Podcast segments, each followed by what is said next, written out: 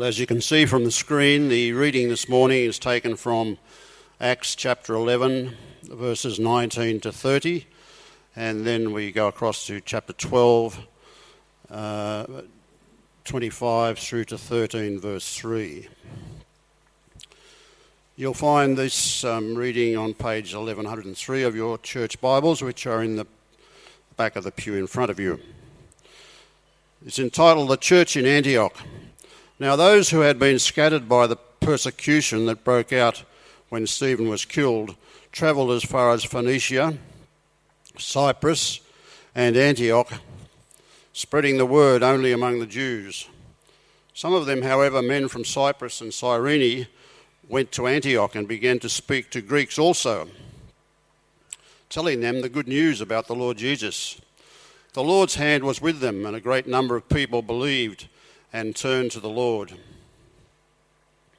News of this reached the church in Jerusalem, and they sent Barnabas to Antioch. When he arrived and saw what the grace of God had done, he was glad and encouraged them all to remain true to the Lord with all their hearts. He was a good man, full of the Holy Spirit and faith, and a great number of people were brought to the Lord. Then Barnabas went to Tarsus to look for Saul, and when he found him, he brought him to Antioch. So for a whole year, Barnabas and Saul met with the church and taught great numbers of people. The disciples were called Christians first at Antioch. During this time, some prophets came down from Jerusalem to Antioch.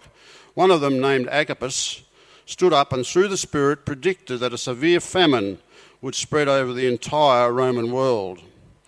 This happened during the reign of Claudius. The disciples, as each one was able, decided to provide help for the brothers and sisters living in Judea. This they did, sending their gift to the elders by Barnabas and Saul. And then we skip across to chapter 12, uh, verse 19.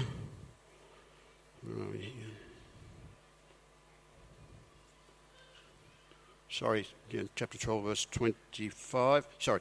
When Barnabas and Saul had finished their mission, they returned from Jerusalem, taking with them John, also called Mark. Now, in the church at Antioch, they were prophets and teachers Barnabas, Simeon, called Niger, Lucius of Cyrene, Manaen, who had been brought up with Herod the Tetrarch, and Saul. While they were worshipping the Lord and fasting, the Holy Spirit said, Set apart for me Barnabas and Saul for the work to which I have called them. So after they had fasted and prayed, they placed their hands on them and sent them off.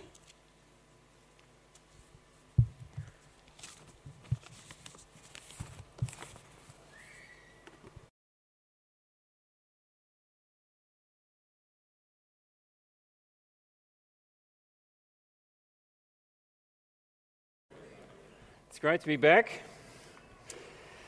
For those who are new along, my name is Bruce, and uh, I've been away for a couple of weeks, and it's always a delight to come back to church. We went to two wonderful churches, but each time we went, I thought, actually, I miss home, miss the family, um, and they're two great churches. I won't mention them, but um, you know, there's no place like coming home, and it's good to be home with friends and family, and that's what we are here. So let me pray as we commence a new year and look at God's word today on this topic of growing God's church. Father, we do thank you for each other.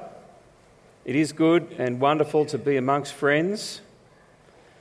And Father, we pray as we start this year that you would speak to us and continue to guide us, and particularly this day and this moment as we open your word. Help us to understand what it means to be a part of your church and how you grow it and our role on this day. In Jesus' name, Amen. Well, my title for today is Growing God's Church, and there's three things I want to talk about. Firstly, the powerful gospel. Secondly, the healthy church. And thirdly, the needed response. But firstly, the powerful gospel. Now, if you're not familiar with uh, the story that we've got read to us this morning, it comes at a very significant turning point in the life of the church. The church began when Jesus rose from the dead and called people to himself and sent them out to take the message of him to the world, the gospel. But for many years, uh, they struggled to get beyond the boundaries of Israel. The church began in the Jewish, if I can say, setting of Jerusalem. It moved out a bit to the kind of outer edges of Israel, Samaria. Uh, there were a couple of notable non Jewish people who came to faith. One particularly was Cornelius. But the reality was the church itself struggled to go beyond this very significant boundary into non Jewish territory for a whole host of reasons. And what takes place is a persecution. And that's where we pick up the story today. And we're going to hear a story about what I think is one of the most wonderful churches that you see in the early church. In fact, it's my favourite church, it's the church at Antioch. And in many ways, it's a model church for us to learn from today as we think about our year ahead uh, on what I think is kind of emotionally kind of the kick-off weekend of the year. And so let's have a look. If you've got your Bibles there, we're reading from page 1103, 1103, and I'm picking up the story that Rod read for us, chapter 11, verse 19. Now, those who had been scattered by the persecution that broke out when Stephen was killed travelled as far as Phoenicia, Cyprus, Antioch, spreading the word only among Jews. And you can see the story. Um, lots of people have become Christians by this stage, literally thousands but it's really been contained within the Jewish speaking world. But verse 20 says, Some of them, however, men from Cyprus, Cyrene, I suspect there'll be women there as well, but that's just the way they recorded it. Uh, they went to Antioch and they began to speak to Greeks also. It's a very significant turning point. All of a sudden, the non Jewish world en masse is starting to hear the gospel. And I want to talk firstly uh, about this powerful gospel. Because the story of the growth of the church is really the story of the growth of the gospel. The gospel message is about the Lord Jesus Christ who rose from the dead. And we hear it here as good news. They told them the good news about the Lord Jesus. That's verse 20. And it's not just good news, it's incredibly powerful news. And in many ways, we often think of the book of Acts as the story of the early church, but really prior to that, it's actually the story of how this gospel message goes out from the Lord Jesus to the disciples to the ends of the world. And it's a story about how nothing can, in the end, actually stop the growth of the gospel or the word of the Lord, depending on which phrase you want to pick up. They're all there in the book of Acts. And you'll often hear Luke saying, as he sums up at the end of another episode, which typically has involved some opposition, some persecution, some attempt to stop the Christian people speaking about the Lord Jesus. And the Lord, the word of the Lord continued to grow. It continued to prosper. The Lord continued to add people to his number. And what you see here is uh, the gospel actually creates the church. You see, churches don't start this way. Um, you don't kind of sit around in a circle and invite some people and think, we're going to start a religious organisation. Now, which group are we going to join? Well, some bright spark thinks, I like the Jesus group. Um, they seem nice people. Um, he said some nice things. Okay, so what are we going to say about this Jesus? And you have a group of people and they decide that they're going to kind of form a religious group together and then they start thinking about, well, what's their message going to be? It's actually the exact opposite. You see, none of us sit around and talk about what is our message. Which part do we want? Which part don't we want? Now, you will find some churches like that, but that's not what you find in the early church. The Lord Jesus first turned up, you see this in the gospel, and what did he do? His opening move is to announce the kingdom of God has come. And what are we to do? repent and believe the good news. You get to the end of the gospel. What does the Lord Jesus do? He sends them out to proclaim the good news that forgiveness of sins and eternal life is found in his name. You get to the beginning of the book of Acts, and what does he do? He gets together those that he's trained. There's now about a hundred of them. And he commissions them to go out and do what? Plant churches? No, he actually commissions them to preach the good news, to be witnesses to the reality of Him. And that's what the story tells us. And they go out and they preach the gospel. And you see, the gospel announces good news. It announces forgiveness of sins. It announces eternal life. It announces that there is a God who loves you in spite of what we've done and who calls you back to himself. And we're here today because we've heard the call of the gospel. And you see, the gospel doesn't say, think about what kind of version of God that you want and then kind of work that in your life. No, it announces news that there is a resurrected Lord who rules eternity. And it says, Come back to him and he'll forgive you, and live under him and let him guide you. And the church is the outworking of that. We are people here today because we've heard the gospel. We've heard the call to repent and believe the good news. And the gospel creates the church. And that's what happened here at Antioch. They simply went out and spoke the gospel. Now, the interesting thing is when you read verse 20, is that it wasn't the apostles who brought the message, it wasn't the leaders, the trained ones. Uh, it's just ordinary men and women, unknown, and they go and literally gossip the gospel. That's what verse 20 says. Some, however, men, and I take it women as well, from Cyprus and Cyrene went to Antioch and began to speak to Greeks also, telling them the good news about the Lord Jesus. And the Lord's hand was with them, and a great number of people believed and turned to the Lord. And you see, the church began. And all of a sudden, in Antioch, you've now got a group of people who start to gather or congregate, believing the wonderful news about the Lord Jesus Christ. And you see, this is the power of the gospel. And it's why churches come to life.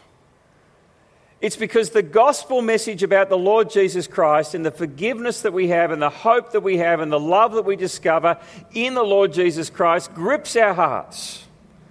And we are changed. And we are new people. And we gather now in His name to also proclaim that message. And you see, as we start the year, I think it's so important to remember this. Every year, I think what we've got to consciously say is this 2015 has passed. It's a bit like holidays. You come back and you think, it's only four days ago that I came home. Why does it feel like eternity? you, you know that feeling? And it's like, you know what, it's over, you've got to get on with the year. And let me say, we had a wonderful year here last year. A really wonderful year. We saw people saved. Uh, we saw people growing in their faith. We saw the church grow numerically. Uh, we saw incredible generosity. We saw mission projects taking place, uh, all sorts of things, incredible care. And the temptation, I think, is in church world to just look back and go, wasn't that great? Uh, let's just keep doing what we're doing. Let's kind of live on the memories of 2015. Well, the, the reality is actually 2015 is gone. 2016 is now in front of us. And we have new opportunities. Uh, new difficulties, uh, there'll be new opposition. And what have we got to do? Well, the primary thing we've got to do again this year, which we did last year, but we've got to do it again, is say to ourselves, actually, we need to keep preaching the gospel. Because that is what keeps us alive. And that's what keeps us healthy. And you see, the gospel has an incredible power. Ask yourself this question, I often do. Why did the Christian faith spread so rapidly in the early church? Because it's quite remarkable that in this completely pagan setting where there is no Christendom that we experience today in the sense of the memory of the Christian faith, uh, there's none of that. It conquered the Roman Empire in three centuries. And there are numbers of reasons why historians will look back and talk about the growth of the Christian church, really the primary thing is this, though Christ rose from the dead. And that gospel had an incredible power to win people's hearts and minds as they heard of a God who was real, as they heard of a God who loved them and forgave them, and who had a place in heaven for them. And as people believed that message and started living for this Lord Jesus, the early church was one. And you see, the gospel has this incredible power. Paul says it's the gospel is the power of God. And I often think, well, in what way is it powerful? Uh, is it like a gun that you shoot gospel bullets out and people get slain? Uh, is it like kind of a, a heat, a, a torch that melts people's hearts so that they're transformed? Well, in some ways, it is like that. But probably the best way, I think, to understand the power of the gospel is to see the way it actually does stop people in their tracks like a bullet will, that it actually does melt the hardest of hearts by looking at stories of how people have come to faith. And in this story of the Church of Antioch, there's some incredible stories. I could, I could spend an hour talking about just the people who are mentioned here uh, and the reality of grace at work to change them. I want to mention just two. One is the obvious one, which is Saul. Now, I don't know if you've picked up the irony of the Church of Antioch, but you see, from a human point of view, it started because of Saul. Now, from a divine point of view, you say God was at work here, and you know he caused this persecution, allowed it to happen so that the Christians got sent out, scattered. But from a human point of view, you've got Saul, who's the cranky, angry, on a mission to kind of wipe out Christendom. He's going around arresting anyone who will profess the Christian faith about the Lord Jesus, and he's throwing them in jail. Some of them have been killed. And because a great persecution broke out, these people scattered and went up to Antioch. And so the church began, you, you could say causationally, because Saul is there persecuting. Now, what happens with this church at Antioch who've begun because Saul has persecuted the Christians? Well, who turns up to be their teacher? Saul. It's one of the great ironies. And you see, Saul hated Jesus, and if I could say what he would have thought was the myth about Jesus. And his second great hate in life was what? Non Jewish people. And what is he doing? He's in Antioch teaching non Jewish people about who? Jesus. And you think, wow, that is some power that a person can be so transformed. And it's one of the great ironies, and, and you read it there that Barnabas has gone up to the church to check it out because they've heard about all these Greek speakers getting converted. In verse 23, when he arrived, saw what the grace of God had done. He was glad and encouraged them to all remain true to the Lord with all their hearts. And he was a good man, full of the Holy Spirit and faith, and a great number of people were brought to the Lord. And you see, the work is too big, so who does he get? He goes to Tarsus to look for Saul, who's come to faith and been born again.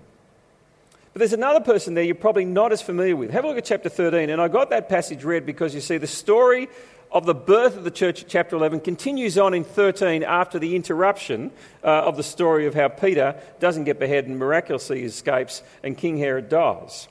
And then you get to chapter 13. And Paul has come back from Jerusalem after giving the money to them. We'll come back to that. And it says, Now in the church at Antioch, verse 1, there were prophets and teachers Barnabas, Simeon called Niger, Lucius of Cyrene, Manaen, and Saul. And so you've got a Levite, which was Barnabas, Simeon, who's a Niger, he's a black African man. Uh, you've got Lucius, he's a Cyrenian. And then you've got Manaen and you've got Saul. Now, Manaen, let me describe to you who he is. Um, the phrase that's used here is that Manaen was brought up with Herod. Now, that's Herod Antipas. That's Herod Antipas, if you remember the dinner party, where he's got his girlfriend there, that John the Baptist is saying, Actually, you are an immoral man doing what you're doing with your brother's wife. And King Herod, at the bidding of the woman's daughter, has John the Baptist's heads cut off. That's the Herod we're talking about, who also mocked Jesus at the trial and sent him off for his uh, eventual execution. Manaen was raised with Herod. And there's a technical word there which means he's a foster child or a foster brother. And they would use that word of someone who was raised with someone like Herod in the royal court. And so, what you've got here with these five leaders in the Antioch church, one of them actually grew up with Herod Antipas, uh, who was a tyrant and not just grew up with him, was close friends with him. And lo and behold, two of the five leaders, who are they? Well, one is the great persecutor of the church, the Pharisee, Saul. Another is the close friend of the great tyrant, Herod. And both of them are there on their knees praying and fasting to the Lord Jesus Christ. And you tell me the gospel is not powerful. You see, it can change the most hardened of hearts as people hear God speaking to them personally and calling them home. As people discover grace, and you see, that's one of the wonderful descriptions here of the work of the gospel here in verse 23. When Barnabas arrived, what does he see? He saw what the grace of God had done. And you see, that is the power. It's the power of grace, of love, acceptance, forgiveness. And let me tell you a modern day story of someone who was so confronted by the grace of God that their whole life was changed. Now, I read this, you know, you get kind of correspondence. I get a lot of correspondence from mission organisations. And you can't deal with all of it. I won't tell you what I do with it, but I can't deal with all of it. I'll just leave it like that. But one of them struck me, and I'm there after Christmas opening stuff up, and I got something from the Pocket League Testament people, and they give out New Testaments to people. And I was struck by this story because it was about a guy called Rabbi Dugami. He's a real person, he lives in Melbourne. What's fascinating about Rabbi Dugami, it was just in the last uh, 10, 20 years, he was a senior rabbi in a synagogue in Melbourne. In fact, so senior was he and so able and kind of gifted, he was in line to become the leading rabbi here in Australia. And we're talking about someone who was highly educated in Orthodox Jewish religion. Someone gave Rabbi Dugami a copy of the New Testament. It was a pocket league New Testament. They just said, take it and read it. And he tentatively started secretly doing a correspondence course with these people. Didn't tell anyone at the uh, synagogue for obvious reasons. And you see, every time he would do another session, he found it incredibly intriguing. And every lesson at the end, it would finish by inviting him to accept Jesus Christ into his life as Lord and Saviour, but he kind of just thwarted that and put it off. But after two years, in other words, for two years, he's been reading this gospel about this Yeshua, who all his life has believed is dead and buried over in Palestine. And he's been confronted with the reality that he's alive and well, raised from the dead, Lord of the universe. And after two years, he actually prayed and he gave his life to Christ to be his Lord and Saviour. And his whole life dramatically changed, not in ways that you might have thought of. You see, he was born again, but he was severely persecuted. His wife divorced him. The synagogue leaders in Melbourne physically beat him up and punched him in the nose and threw him out. There currently is a grave in Jerusalem because to the Jewish people he's regarded as good as dead. Not knowing what to do, he had once met Johnny Cash and knew Johnny Cash, the great country and western singer, was a Christian. So he rang reverse charges from Melbourne. I don't know if he's in Nashville, Tennessee. And he got Johnny Cash's wife, who did remember him, Rabbi Dugami, what do you want? I've become a Christian. And I've been kicked out. And they said, Come over and live with us. And he was followed up by Johnny Cash. True story.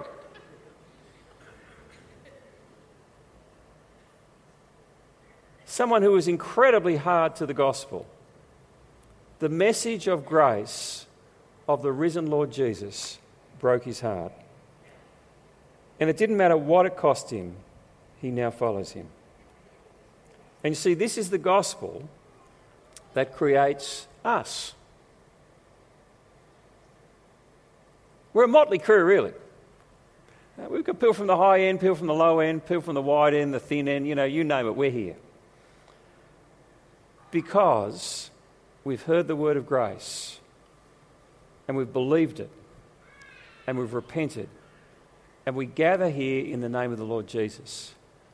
And what we need to do every year is reaffirm in our hearts actually what we have to keep doing is preaching this gospel of grace because it's powerful, because it grows the church, God's church. And it's worth saying as we start the year this is not my church. Uh, I will be here for a season. I'm enjoying our time here. We feel very blessed. Uh, but one day I'll leave. I'm not planning on, it's worth saying that. It's not Scott's church, it's not Dave's church, it's not Naomi's church, it's not the staff church, it's not the parish council church, it's not your church, in fact. Uh, this is God's church. And the head of it is the Lord Jesus Christ. And it's his gospel that we have to keep preaching.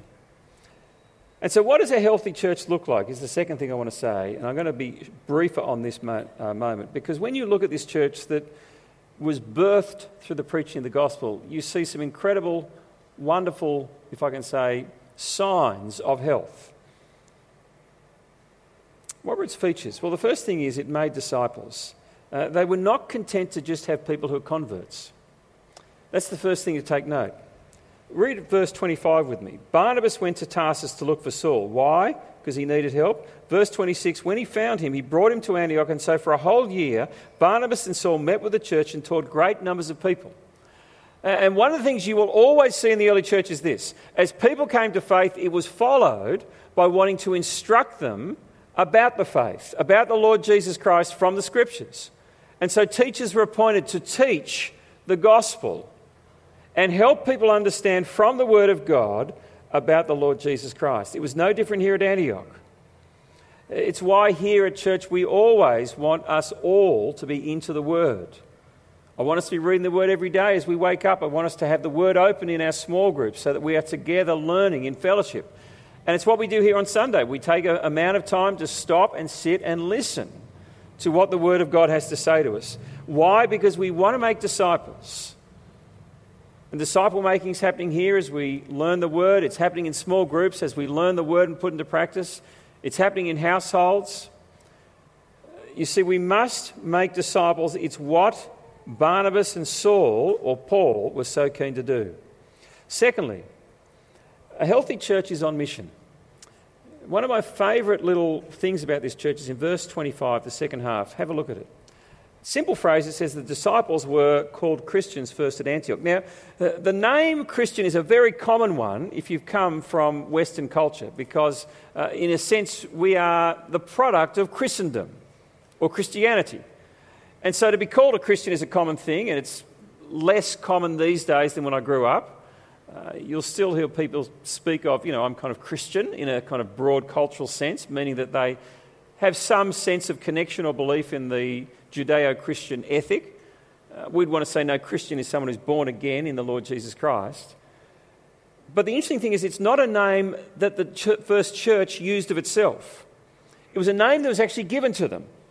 So the first people who followed Jesus, if I can use that language, uh, they would talk about themselves as followers of the way. They were the ones who followed Jesus. They didn't call themselves Christians.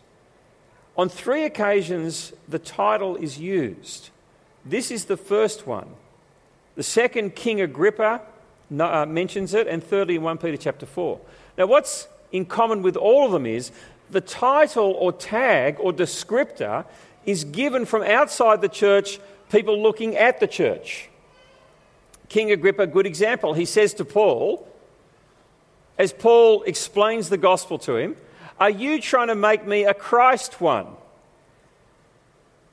In 1 Peter 4, people were persecuted for being Christ ones.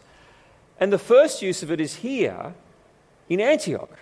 They were first called Christians, not by themselves, but by those outside of the fellowship. You see, what happened was this um, the gospel comes, people believe, and all of a sudden there's kind of a murmur that rises up in the city of Antioch. As more and more people start hearing about friends or family or associates who are following this Jesus.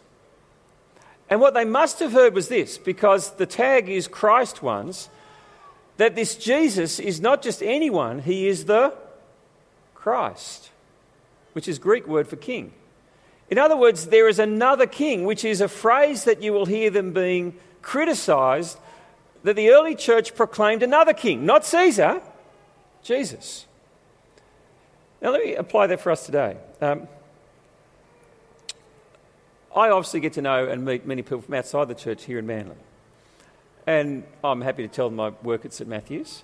And I'll often hear this being said oh, that's the church, and they'll talk about, you know, the camels or different things. Um, you know, they walk past and they love the music here. Um, and it's quite an incredible impact the music has that people who come here have heard it for sometimes a couple of years before they walk in.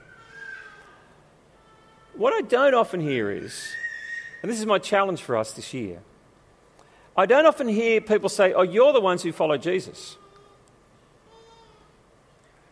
Because I think the natural thing we say is, we're happy to identify with this place, aren't we? We're Christians, we part of St. Matt's.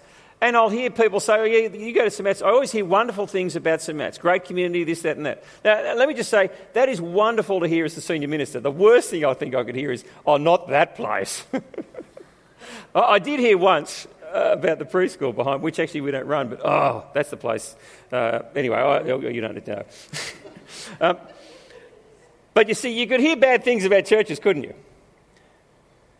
What I'd love to hear is, oh, yeah, my friend started going, all they talk about now is Jesus and how he's changed her life. Because you see, that's what was happening. And that was the power of the gospel to transform these people. And that's why Barnabas can turn up and see the grace of God's at work. He just hears them talking about Jesus. Now, in the 70s, there was a great revival. And you know what they called the movement? It was in Southern California, the Jesus people. Because it was such a strong movement where what defined this group was their love of the Lord Jesus. May that be true of us here in Manly, that we are known for our love for the Lord Jesus Christ and that we believe He is the King. And you see, we are called to be on mission, and this church modelled that. Thirdly, they're a genuinely caring church. You read verse 27. And what you hear is that there were prophets who came down from Jerusalem to Antioch, and one of them, named Agabus, stood up and through the Spirit predicted that a severe famine would spread over the entire Roman world. And the disciples, each one was, as they were able, decided to provide help for the brothers and sisters living in Judea, and they did this, sending their gift to the elders by Barnabas and Saul. And as they went out with the message of the gospel, they also, if I can say, looked after and cared for people. It was one of the defining marks of the early church. And here, it's, if I can say, the, the more wealthy church in Antioch is giving financially to the poor church in Jerusalem because they see their Christian brothers and sisters. And they don't just say, well, we'll pray for you. They say, no, here's something to help you. And healthy churches are like that. They don't just look at people and say, oh, well, I hope God looks after you. We actually help people. We extend the hand of love and care. It's why we have pastoral care is a significant ministry here at church because I want us to be known by the way not just we worship and proclaim the Lord Jesus, but we love people in his name. A healthy church genuinely cares for people. And lastly, a healthy church worships God. This is the last striking feature for me about the church. Have a look at chapter 13, verse 1, because you see it referred to twice. Uh, I've mentioned the five leaders who were there, but what were they doing? Verse 2 While they were worshipping the Lord and fasting, the Holy Spirit said, Set apart for me Barnabas and Saul for the work to which I've called them. And so after they'd fasted and prayed, they placed their hands on them and sent them off. And twice the church is described here as this worshipping community who are worshipping and fasting, praying and fasting. I take it the worship and prayer is kind of a different way of speaking of very similar activities that they are praying and seeking and worshipping God, but it was in the context of fasting. And I want you to think about that with me in conclusion as we think about this year ahead. I think one of the profound things that the early church understood was this it's that whatever happens in the church, whatever growth that takes place on mission, whatever people who come to faith, it's because the Lord was at work. They understood this profoundly. Miracles that took place because God was at work. Protection that was enabled because God was at work. People's hearts they thought could never become Christians were softened because God was at work. And so the fourth distinctive mark of them was this worshipping, praying, fasting community who sought God because they realized if there's any good that's going to happen, any power that's to be evidenced, any provision that's to be experienced, any direction that is to be sought, it's because God is at work. And friends, it is no different today. Whatever power we might seek for ministry in this place, whatever provision we might need, whatever protection that we need to call upon will come because God is at work here. And so, friends, I call you as I do every year to start the year by giving up what is a great thing. I had roast lamb last night, it was my last meal. It had mint jelly, lovely al dente broccolini. I could go on. It's just a distant memory. It's a good thing, food. I love it. People who know me know that. Because I want to seek a greater thing. And as I hunger this week, and I will, as I fast through this week and don't eat, it reminds me of my need of God. And you see, fasting is a negative thing. You give up food for a positive thing to seek God. It's always accompanied by prayer in the Bible. It's not just an end in itself, it's to accentuate and help us in our praying. It humbles us and causes us to realize how dependent we are upon God. As we realize our physical dependence on food, we then go, Yes, I need God above all things. And so, friends, I want to finish now. I want you to get out this yellow sheet. Uh, if you haven't read the pink one, take it home. Been in the bulletin the last couple of weeks. I want to say, not will you, but which days are you going to fast? Uh, I'll be fasting through to Friday, and then I'll have some food to get ready for preaching next Sunday. And I'd love you to join with me. Now, I know um, people have got significant jobs, they might not be able to fast all week. I can tell you, you can fast one day. I haven't eaten since last night. I'm going to be preaching all day, and I know I'll be fine. You can do one day. Now, if you've got health issues, let me just say that's kind of a big thing. Listen to your doctor. Don't be involved. But there's other ways you can fast. I'm actually turning my mobile phone off this week um, to get rid of the distraction of it. And there's technology things that you can get rid of so you can have space and time to pray and read and reflect. But some of you might not be able to do that for obvious reasons with work. But you can work out between now and tomorrow, or Tuesday or Wednesday, whenever you start, what you're going to do, but are you going to do it? And I want to stop now and just give you time to ask the question how am I going to fast this week and pray? I'd love to see you down here. On a morning, I'll be here uh, for the morning's praying. Staff will be here at lunchtime praying. We'd love to see you, and importantly, we'd love to see you all here Wednesday night. But, friends, I always say at the start of the year, the most important thing we can do, because this is God's church and it's His work, is to start, that, start the year on our knees in total dependence on Him, calling upon Him to do a great work again this year. Let me pray. Father, we thank you for your incredible love for us that we discover in the gospel of our Lord Jesus. Father, it's your church, it's your work, it's your gospel. May we be faithful to it and may we have a wonderful week of seeking you this week. In Jesus' name, amen.